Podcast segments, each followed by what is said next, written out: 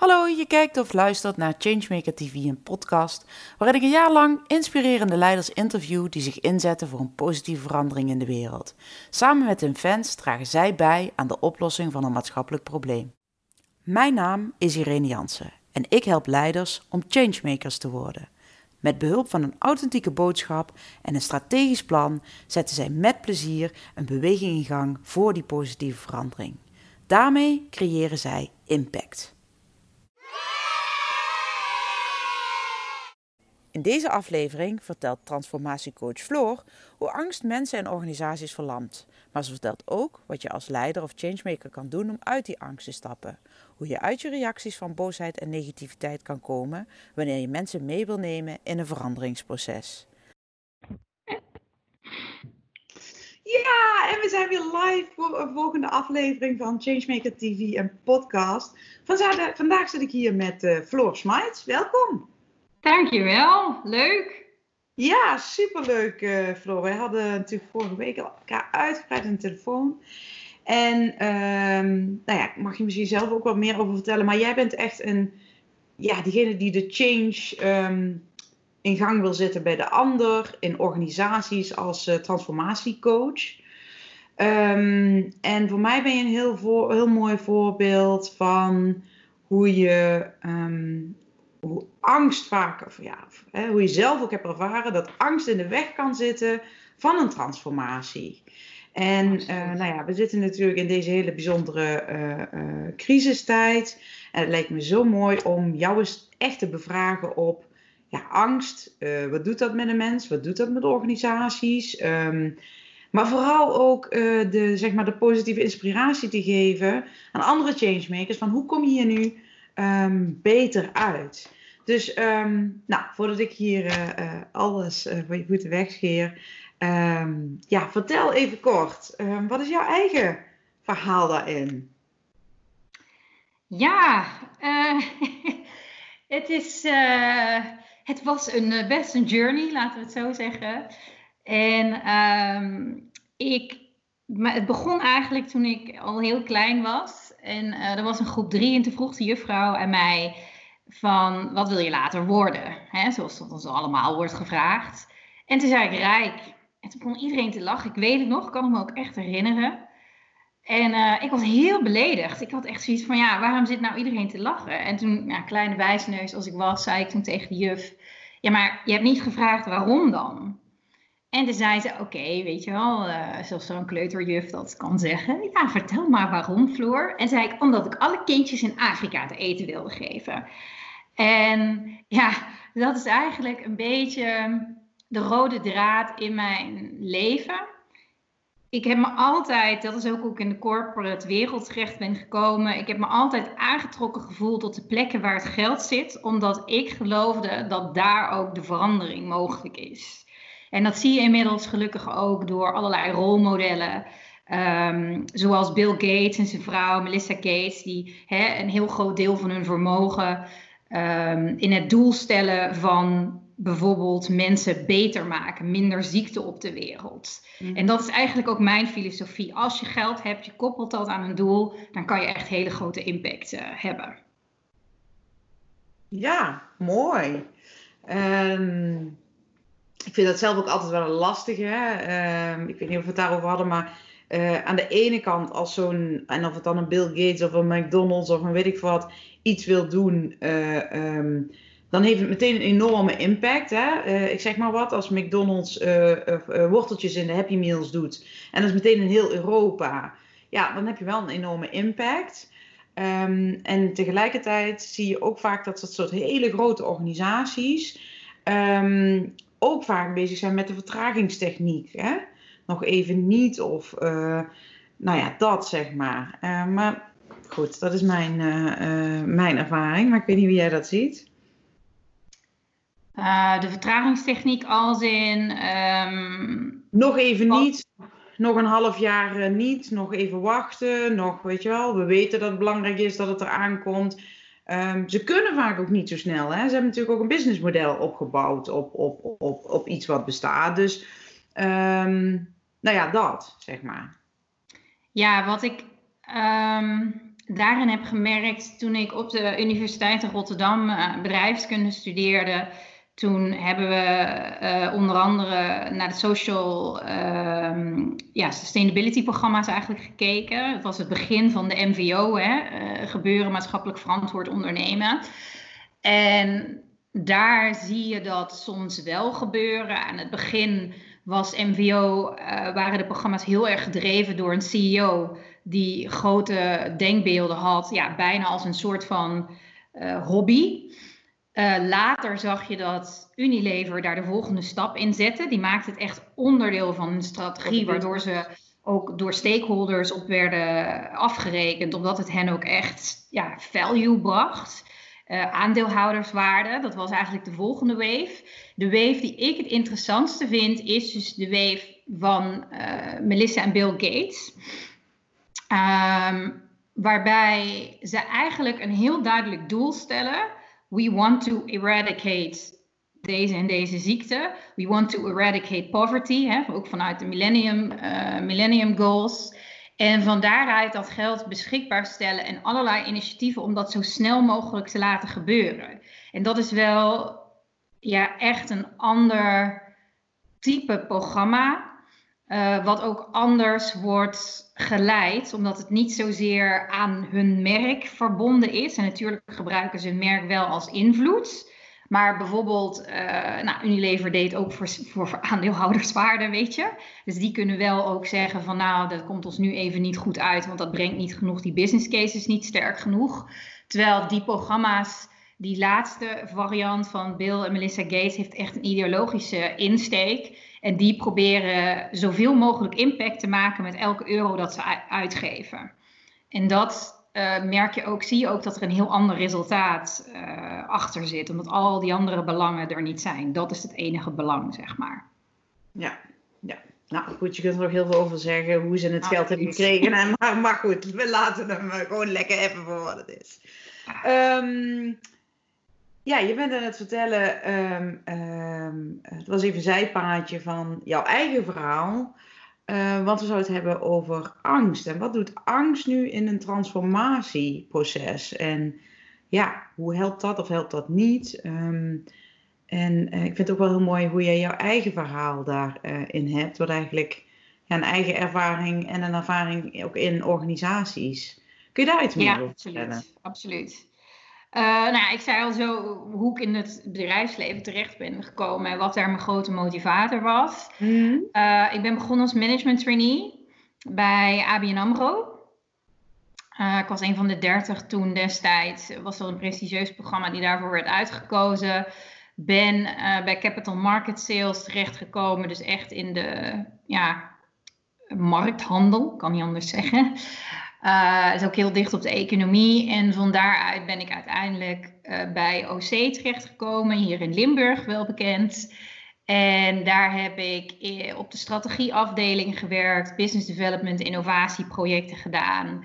En ben ik uiteindelijk directeur communicatie geworden, omdat ik jarenlang de strategie had gemaakt en ook ideeën had over hoe het gecommuniceerd zou kunnen worden. En dat mijn baas toen, uh, de CEO van OC, zei van nou, hè, als je daar je ideeën over hebt, dan ga het nou doen. doen. Dus zo ben ik daar eigenlijk terecht gekomen.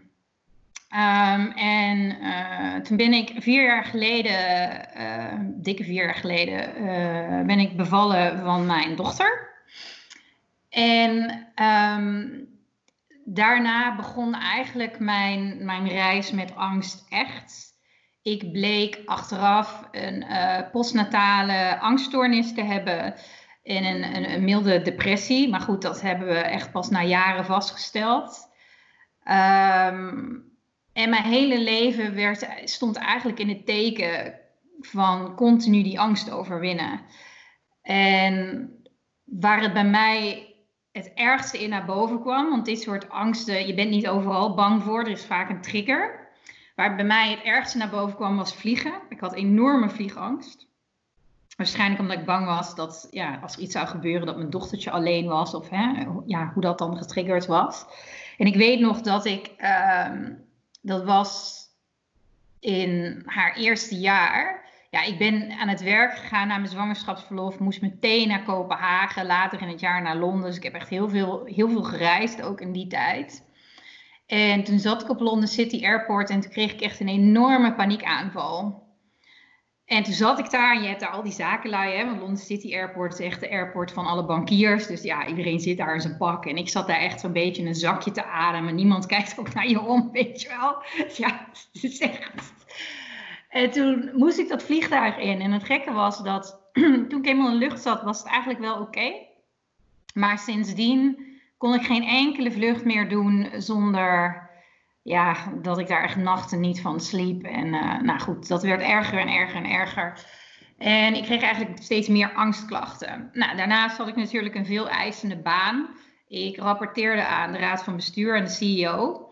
Ehm, en dat weet iedereen uh, die aan dat soort mensen op hooggeplaatste posities in organisaties uh, rapporteert. Um, de druk is gewoon heel hoog. Soms heb je het even heel rustig, maar als zij iets willen, dan moet je gewoon zo snel mogelijk leveren, alles uit je handen laten vallen. En het moet ook gewoon goed zijn. En eigenlijk heb je drie uur nodig, maar het moet in een uur. dat had gisteren al af moeten zijn. ja, dat is, dat is hoe het werkt. Uh, dus ik stond privé heel erg onder stress door die angst waar ik mee moest omgaan. Maar mijn werk had ik ook stress.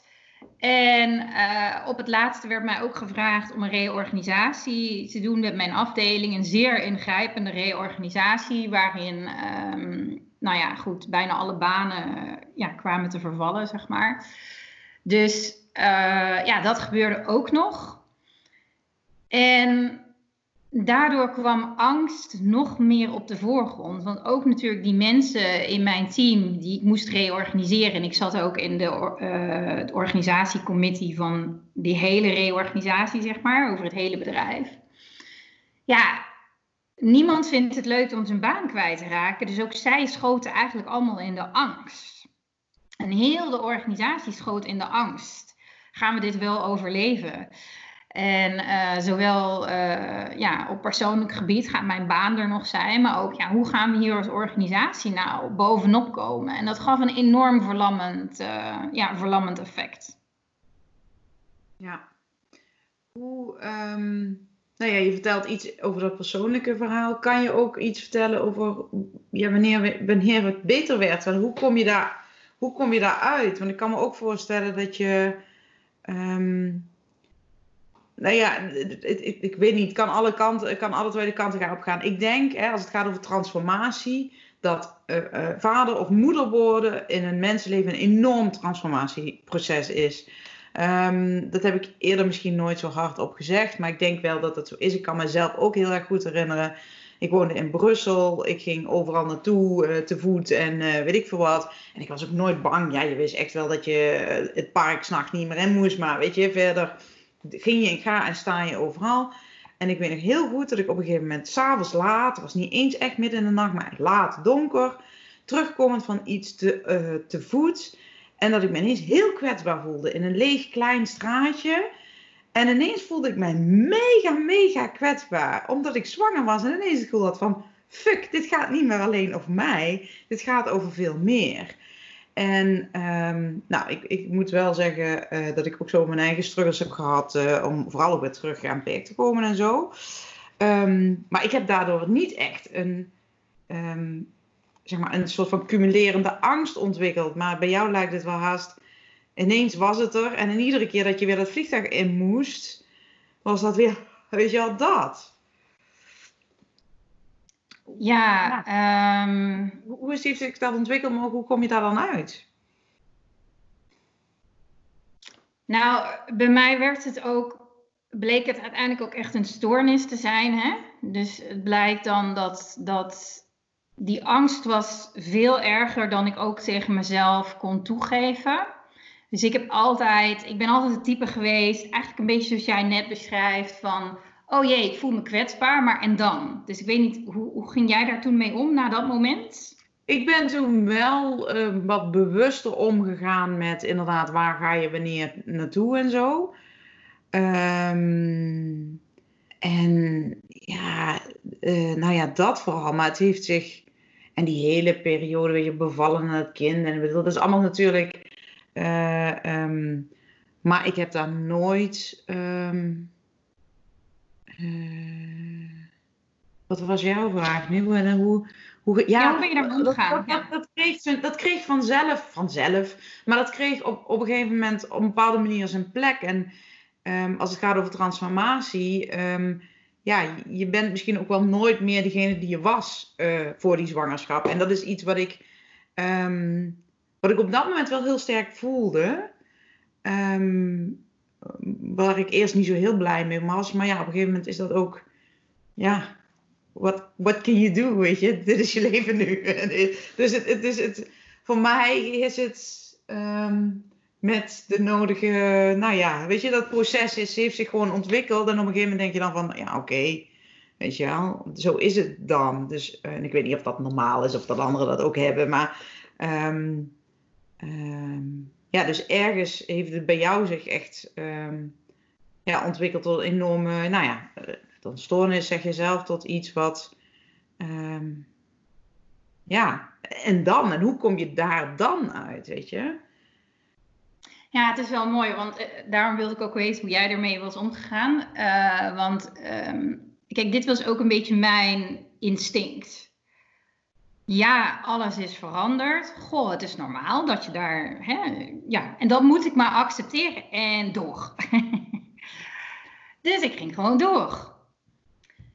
Maar er was wel echt iets aan de hand, want die angst werd erger en erger. En bij jou was het oké, weet je. eh, Ja, zoals je het nu beschrijft, was het ja, het was zo en je ging door. Maar bij mij werd het van een angst voor het vliegtuig op een gegeven moment ook een angst voor de trein, een angst voor publieke plekken. Het werd eigenlijk alleen maar erger. Er waren steeds meer triggers. En dat is ook van een angststoornis schijnt dat typisch te zijn. Kijk, ik ben geen getraind ehm, psychotherapeut of iets dergelijks, maar dat is wat ik erover heb gelezen. En op een gegeven moment ging bij mij wel een lichtje branden. Uh, toen las ik ergens iets over postnatale depressies of zo. En daar herkende ik me helemaal niet in. Maar toen dacht ik wel van ja, zou dit niet ook iets postnataals kunnen zijn? En dan ben ik dat gaan opzoeken, postnatale angststoornissen. En daar, dat herkende ik wel echt, wat daar werd beschreven. En toen ben, heb ik ook hulp uh, gezocht, ben ik naar de huisarts uh, geweest en ben ik ook in therapie gegaan. En um, ja, toen bleek dus ook gewoon dat ik eigenlijk ja, dat ik hulp nodig had. Dus in dit geval ook medicijnen nodig had. En dat, dat hielp zeker. Maar het probleem is als je zenuwsysteem al zo um, ja, aangetast is, zoals bij een angststoornis, hè, dat, is, dat zijn allemaal zenuwen, dan um, helpt het niet om heel veel andere stress in je leven te hebben. Dus dat, mijn levensstijl hielp niet. En um, ook moet, mijn persoonlijkheidskenmerk. Ik moet ineens ja, denken, altijd door te een gaan. jong kind, weet je, een babytje. Ja. Je staat ja. gewoon constant on edge. Weet je, ook, ook al ben je gewoon voor de rest wel redelijk oké is. Je hebt gewoon constant een bepaalde stressniveau of zo. Wanneer dat kind weer wakker is, honger heeft. Weet je. Tenminste, ja, zo heb ik ik dat er wel. nooit, nooit echt stil bij staan. En inmiddels heb ik dus geleerd, en dan komen we ook op de brug naar hoe dat ook werkt binnen organisaties. Wat ik daar heel erg van geleerd heb, is dat het veel beter is om een pauze te nemen, bij jezelf te gaan kijken van hé, hey, wat gebeurt hier nou? Uh, te kijken wat er getriggerd wordt, wat daaronder zit. En um, ja, daar sterker dat te zien als een uitdaging om daar sterker uit te komen, zeg maar. Dan daar maar gewoon overheen te lopen.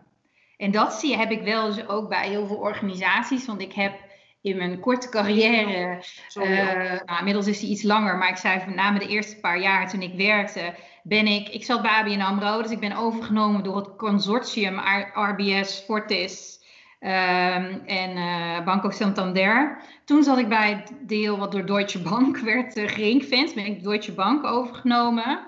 Nee, sorry, dat wordt Newbank. Toen hebben we een tijdje geringfenced gestaan. Toen was het Deutsche Bank, want ze moesten nog een koper vinden. En toen kwam ik bij OC en die waren net overgenomen door Canon. Dus ik had op tijd van ja, echt letterlijk in de eerste ja, zeven jaar dus echt van dit soort mega grote operaties meegemaakt. En um, ja, dan zie je wel wat dat doet. Om het, sorry, om het af te maken, hoe kwam je uit dat persoonlijke... Ja, ik zat er ook een beetje tussendoor, maar hoe kwam je daar nu uit?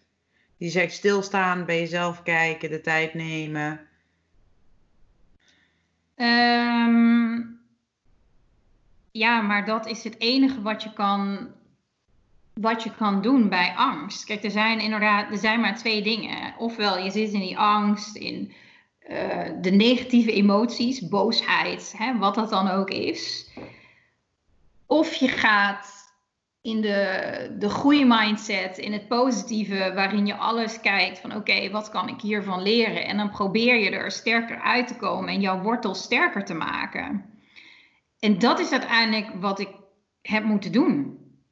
Om te kijken van, goh, wat zit daaronder? Hoe kan ik dat loslaten en hoe kan ik daar sterker uitkomen? En dat is wat er nodig is bij transformaties. Dat je echt durft, iedere leider moet durven naar binnen te kijken, uh, jouw eigen wortel sterker te maken, zodat je niet in die automatische angst, woede en hè, de negatieve emoties triggers gaat. Want anders kun jij mensen niet leiden. Dan kun je mensen niet naar iets nieuws uh, leiden. En um, om dan ook nog een bruggetje te maken naar de politiek, want daar zie je het ook wel heel duidelijk terugkomen. Rutte bijvoorbeeld is natuurlijk, je kunt er van alles van vinden, maar ja, is wat dat betreft heel sterk. Hè? Hij, kan, hij is empathisch, hij, hij gaat altijd ook bij zichzelf wel te raden. Uh, nou, een andere president, ik zal de naam maar niet noemen, maar hè, die beweten die een beetje onstabiel is en die altijd begint te schreeuwen en die, die zich dus laat uh, overstemmen door angst en um, ja, uh, negatieve emoties. Ja, dan kun je geen verandering leiden. Dan ben je daar zelf niet meer toe in staat, want je gaat eigenlijk op zwart. Je verliest de controle, net zoals ik in die tijd op een gegeven moment de controle echt verloor. Ik kon niet meer um, met een straight head, um, hoe zeg je dat? Uh, ja, ik kon niet meer ja, helder reageren. Ik was mezelf niet meer. Ja. Nu heeft iedereen natuurlijk al met meer of mindere mate met angst te maken. We zitten nu in de coronacrisistijd. Nou, um, uh, zelfs al ben je van jezelf uh, een heel redelijk opgewekte mens. Ik, ik, ik kan me haast niet voorstellen dat niet gewoon iedereen hier ook um, stress of angst of zorgen ervaart. Um, wat, ja, wat, wat betekent dat? Wat, en wat kan je doen? Je zegt het al inderdaad van ja, je zegt aan een stukje, je, je moet, ja, dat weet ik niet. Wat moet je ermee doen? Want het wegzetten werkt niet en je, je hebt het wel over in een positieve energie komen en weer, om weer fris te kunnen kijken, maar hoe, hoe zit dat? Um, nou, misschien is het. Ik, ik, ik, wil eerst één ding zeggen. Er is een verschil tussen de coronacrisis, waardoor mensen in je omgeving heel erg ziek worden. Hè?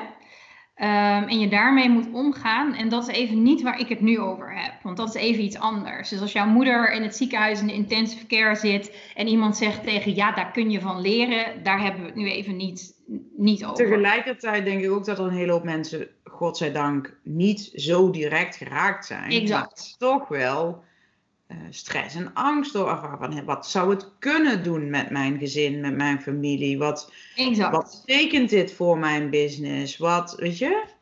Exact. En daar wil ik, dat wil ik dus inderdaad adresseren. Dus even geen uh, ja, rouw en allemaal dat soort diepe emoties. Want dat ja, is gewoon echt een ander verhaal. Ik denk dat het belangrijk is om je te realiseren wat angst met je doet. Um, en dan gaan we even naar het verhaal van de sabeltandtijger. We hebben hem vast allemaal wel een keer gehoord. Vroeger waren er tijgers, sabeltandtijgers, en die gingen ons aanvallen als mens. En wat er dan gebeurt, is dat onze huid gaat anders ruiken. Zodat als dat beestje bijt, dat je niet meer, niet meer zo lekker bent. Ons bloed wordt dikker, uh, zodat je niet uh, doodbloedt als hij je, als hij je bijt. Uh, al onze ja, niet nuttige functies in ons lichaam, die worden even uitgezet, zodat we zo hard mogelijk weg kunnen rennen. En helemaal daarop ja, uh, kunnen, kunnen reageren. En zo gebeurt er dus heel veel, allemaal chemisch, helemaal ingeprogrammeerd. Dat zit in ons reptiele brein. Het probleem is dat we tegenwoordig um, ook dus stress ervaren, want stress, dit is eigenlijk een beschrijving van stress. Dus ons lichaam denkt, er is een sabeltandtijger, want het krijgt dezelfde impulsen. Ondertussen zit jij gewoon op kantoor en vraagt je manager je iets, snap je? Maar wat er dus gebeurt, is jouw lichaam gaat volledig automatisch reageren. Dat is nog het fysieke daarvan. Daarnaast krijg je dus ook ingeprinte reacties, soort van scenario's, hè, die onszelf worden getriggerd, die we onszelf hebben aangeleerd. En kan het dus zijn dat iemand iets zegt wat bij jou iets triggert uit je jeugd of noem het allemaal op. En je mhm. gaat volledig automatisch reageren. Wat is daar nou het probleem bij? Je bent helemaal de controle kwijt. En je reageert dus ook op dingen waar je, ja, die helemaal niet nodig zijn. Dus je trekt je dingen aan die niet nodig zijn. Iemand zegt iets van, goh, dat is een uh, interessant blouseje wat je aan hebt. En jij denkt, oh, ja, dat is wat er gebeurt. Nou, en is dit een banaal voorbeeld, maar het kan ook zijn dat een collega doet iets en jij denkt, Jezus, is hij nou alleen maar bezig met mij, de spotlight van mij te stelen? Is hij bezig om mij te saboteren? Terwijl dat is een aanname, die persoon daar misschien helemaal niet bezig is. En jij slaapt die avond slecht daardoor, omdat je gewoon daar niet mee kan handelen. Nou, dit is dus wat angst doet. Als mensen in een organisatie door dit soort uh, gedachten, aannames, overtuigingen gedreven worden, ja, dan is eigenlijk niks met ons uh, aan te vangen, zeg maar, zoals we het wel eens in het uh, Limburgs ook zeggen. Dan, ja, dan kan jij een, een purpose en een speech hebben van heb ik jou daar. Maar jij triggert misschien iets met die speech, waardoor een persoon in de zaal helemaal in de stress thuiskomt en weigert om nog te bewegen, want hij gaat in die stressrespons. En dat is dus heel belangrijk om te realiseren. Zodra je in dat hele mechanisme komt van angst, ja, dan, dan kun je je gedachten niet meer beïnvloeden. En dan gebeuren er van allerlei dingen die je eigenlijk niet wil. Nee, maar ja, goed. Laten we even wel wezen. Wij zijn allemaal mensen. Uh, reptiele brein en alles. Uh, sabeltandtijgers. Niet, om heel eerlijk te zijn, denk ik dat eh, voor de mensheid zo'n coronacrisis uh, misschien wel een soort van, uh, zeg maar, de sabeltandtijger van deze eeuw is. Ik weet het niet, weet je. Die sabeltandtijger, die komen we niet meer tegen. Maar dit is wel een enorm, iets ongrijpbaars, iets waar je niks tegen kan doen.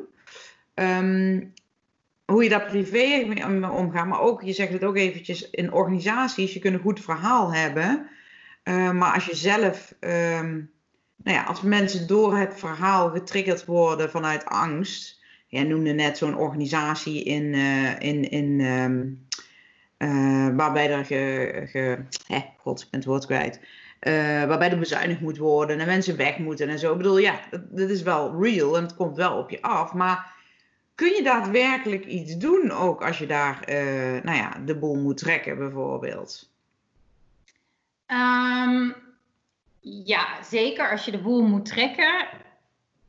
Um, er zijn twee dingen.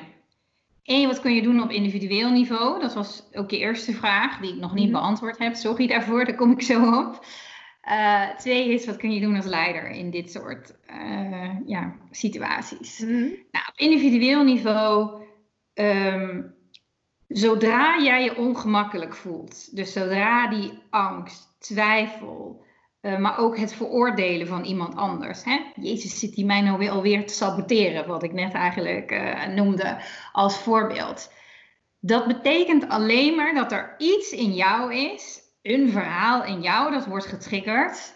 En als je dat gaat onderzoeken, kun je het daarna ook opnieuw herschrijven en kun je echte verandering bewerkstelligen.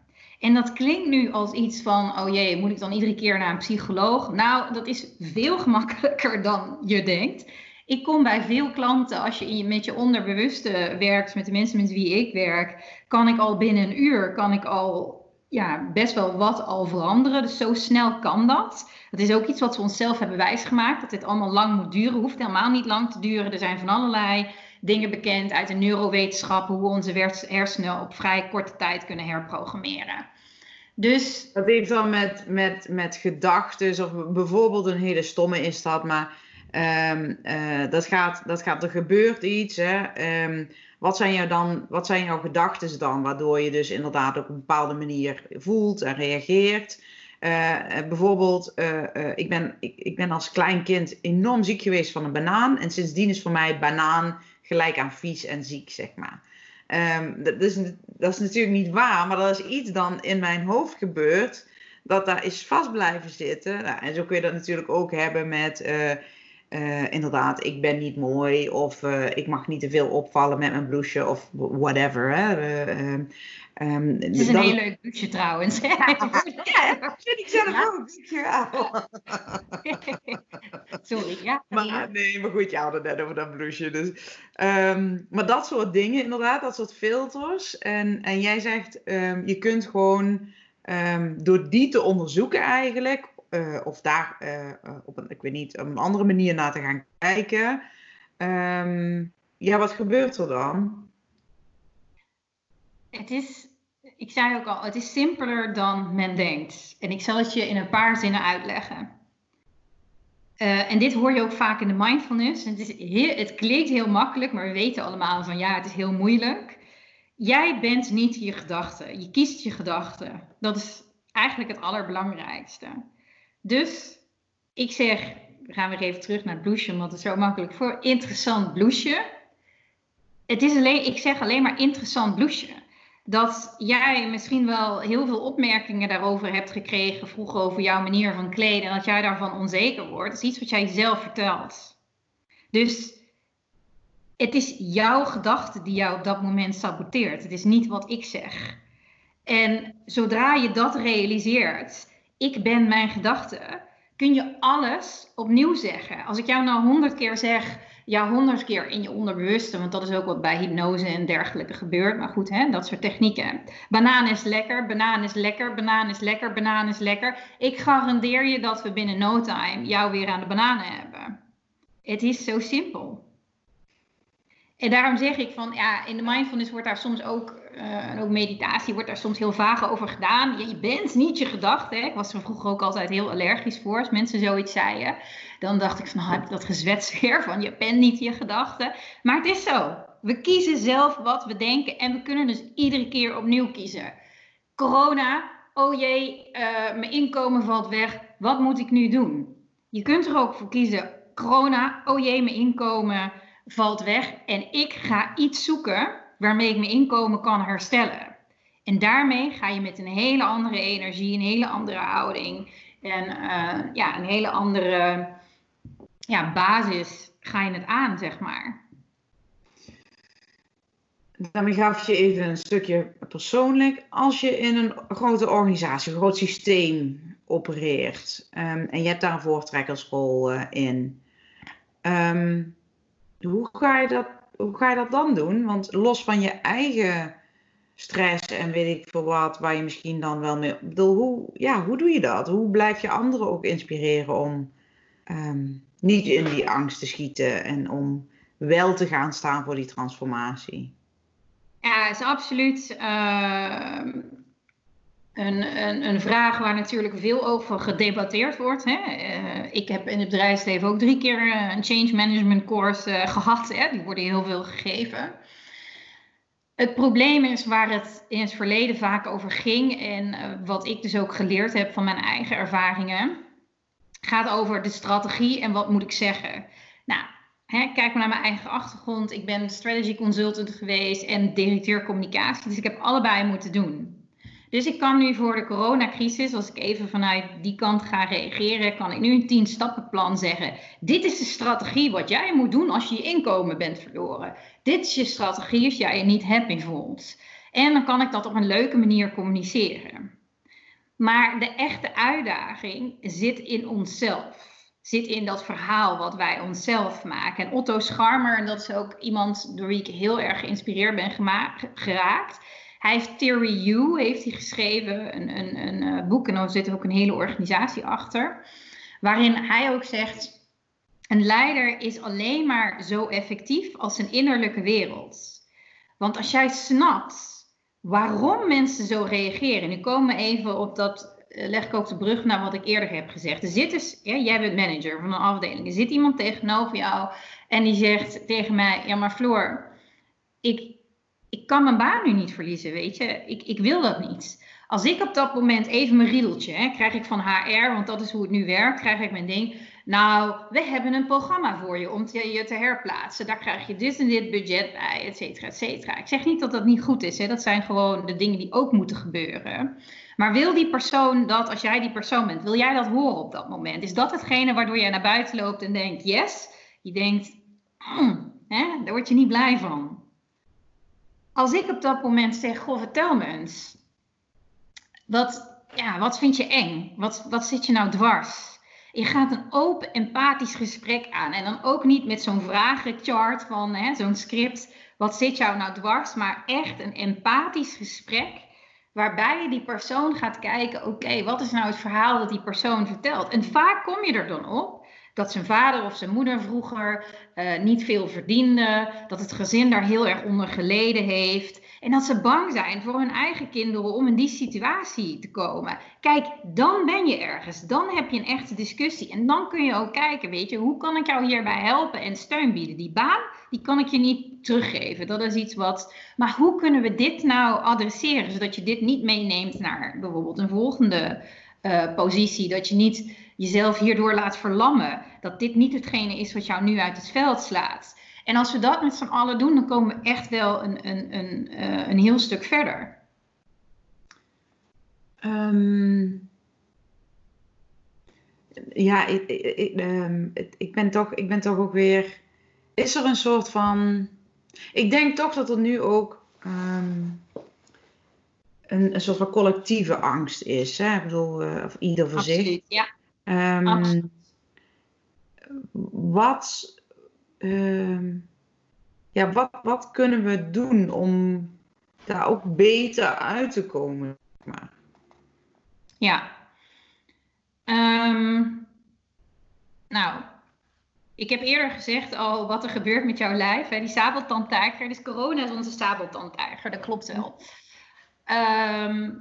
Freeze, fight, flight. Hè? Ja. ja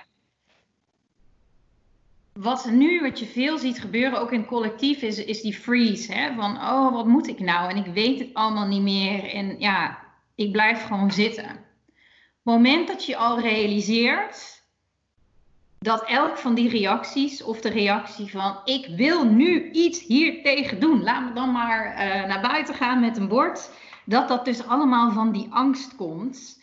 En dat dat dus ook een, een uitnodiging is voor jezelf om te kijken, oké, ja, hoe kan ik hiervan groeien? Um, en, en waar ligt bij mij de uitdaging? Dan wordt het al een stuk prettiger. En nu komen we weer terug ook op mijn verhaal. Op het moment dat jij, dat ik probeerde toen ik die angststoornis had, om daar maar gewoon doorheen te gaan. even door te zetten. Even door, dat werkt door de angst heen, dwars erdoor. nee, dat, dat werkt niet. En er is ook aangetoond, ik volg ook met grote interesse volg ik allerlei wetenschap rondom flow. Flow is uh, de staat waarin je komt als je even alle tijd verliest. Hè. Sommige mensen hebben dat met hardlopen, anderen hebben dat met dansen, nou, iets dergelijks. En er is inmiddels, wordt er ook steeds meer uh, aangetoond dat als jij in zo'n flow staat staat, sorry, in een flow staat bent, dat jouw uh, lichaam zelfs beter in staat is om zichzelf gezond te houden, om zichzelf, zeg maar, um, ook over angst heen te zetten, over negatieve gevoelens. Dus heel eerlijk, hoe meer jij in deze tijd ook in flow kunt komen, hoe beter het voor je, voor je is. Dus dans, wandel, uh, doe allerlei dingen waar je blij van wordt. Want ook daar, dan komen we weer op die chemische reactie van dat reptiele brein.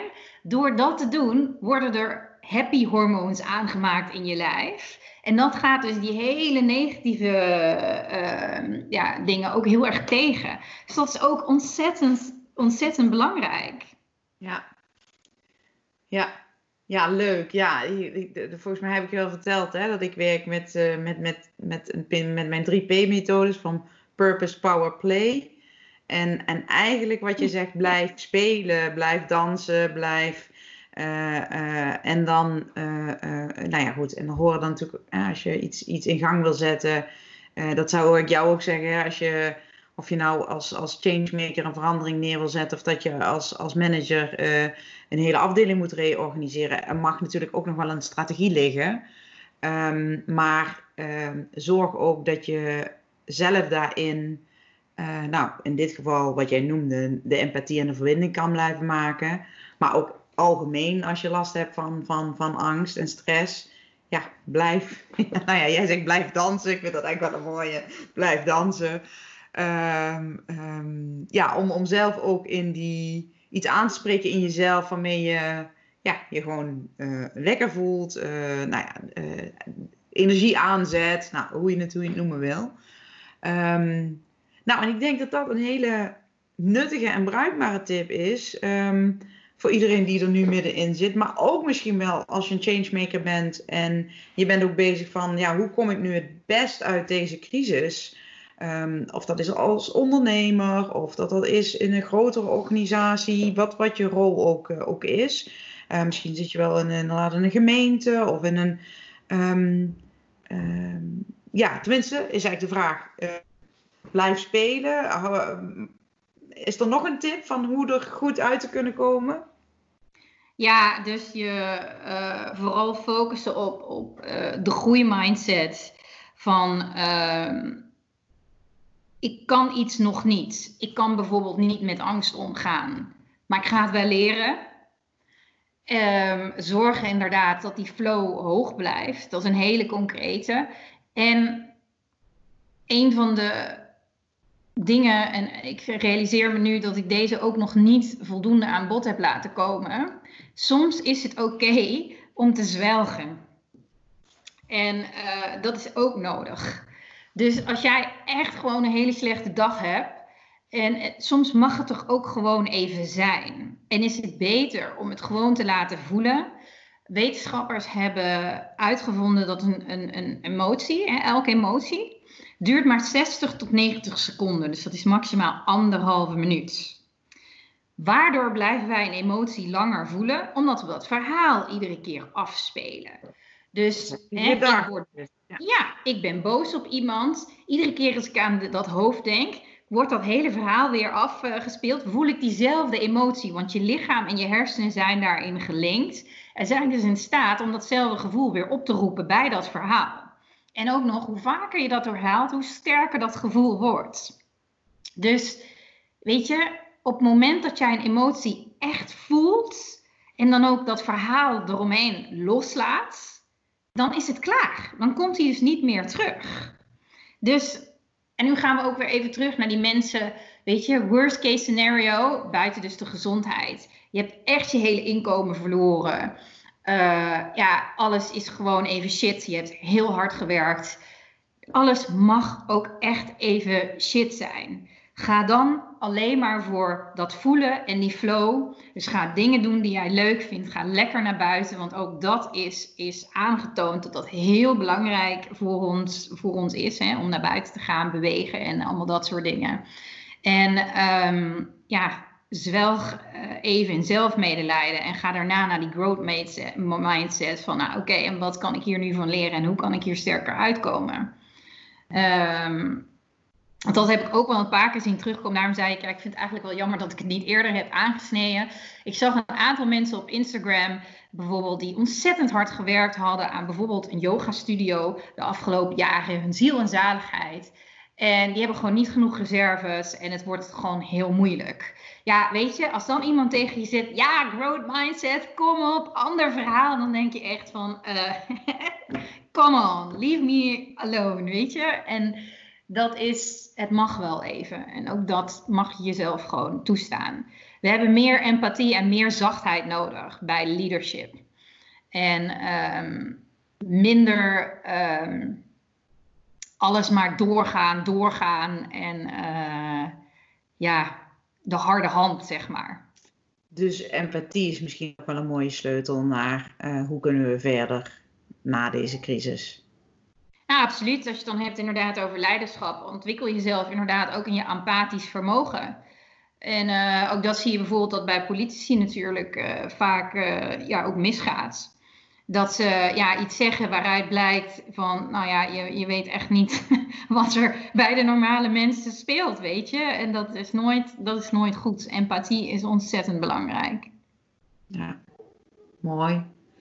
Nou, eigenlijk is dit wel ook een mooi uh, bruggetje. Ik heb uh, ook een gesprek gehouden over, dat is wel eerder opgenomen, over geluk en hoop. En ik denk dat, dat daar ook wel weer mooie ideeën, gesprekken uit voortkomen. Um, ja, die aansluiten ook op wat jij zegt. Hè? Dus je hebt het heel erg over, oké, die angst en wat kun je doen en hoe kijk je daar tegen en um, hoe kom je daaruit? Um, nou, en, en, en nou ja, wat kun je dan doen om bij te dragen aan je geluk en hoop? Aan, nou, daar gaf, daar gaf je al een hele mooie voorzet voor. Dus daar wil ik jou heel erg voor bedanken, Floor. Ja, graag gedaan. Leuk. Super leuk om jou hier uh, bij ons te hebben. Um, als er mensen zijn die zitten te luisteren, zitten te kijken, denken ik wil nog iets weten, ik heb nog een vraag, ik wil nog even reageren. Um, nou, dan, dan nodig ik ze zeker uit om dat te doen. en ik vermoed dat jij dan ook nog wel open staat voor het antwoorden van eventueel vragen en dergelijke. Nou ja, de dialoog is iets wat, uh, zeker als, als ex-communicatiedirecteur, wat ik altijd zei, dialoog is, is het allerbelangrijkste. Hè? Als je het dan hebt over empathie. Uh, weet je, deel, deel jouw uitdagingen en dat we elkaar beter kunnen leren begrijpen en dat we dit naar een, een hoger plan uh, kunnen, kunnen krijgen. En dat kan alleen door dialoog. Dus ja, het zou heel mooi zijn als mensen willen bijdragen aan dit, ja, dit topic en deze discussie. Mooi, super mooi. Heel erg bedankt, uh, Floor. Dank je wel. Je keek of luisterde naar Changemaker TV en podcast. Fijn dat je erbij was. Laat vooral even weten wat je ervan vindt door like te geven of een reactie achter te laten. Wil je niks missen van deze serie met inspirerende leiders die zich inzetten voor een positieve verandering in de wereld? Abonneer je dan even. Be the change.